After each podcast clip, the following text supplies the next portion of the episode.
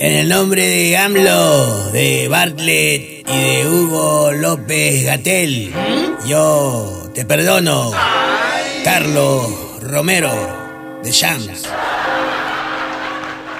Ay, perdón, camaradas, perdón.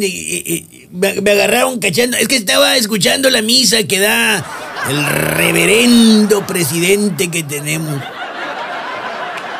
¿En serio? Dicen que allá atrás de la tarima del Palacio de Gobierno tiene el arca de la alianza. No, no, no, no, no.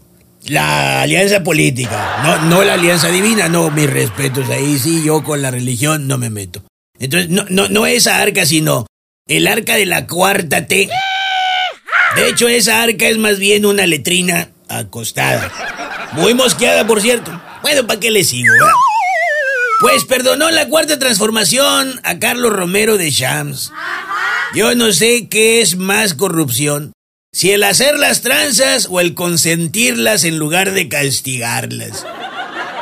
Ninguna de esas chuladas de Pemex del mentado viejo régimen ha sido castigado por el asunto del huachicol, el cual aún sigue habiendo, solo que ya no está de moda comentarlo en la misa de las 7 allá en Palacio Nacional. Ay, no, ¿qué es eso? En fin, el reverendo López Obrador le dio a comulgar a Romero de Champs un pedazo de tortilla de harina, quiero creer, y le quitó los pecados del mundo de Pemex.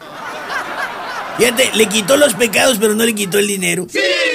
Es un gran milagro, ¿eh?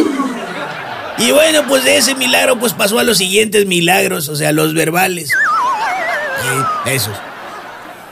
Ya nomás me quedo esta semana esperando a ver qué otro espectáculo nos va a dar en su función de las 7.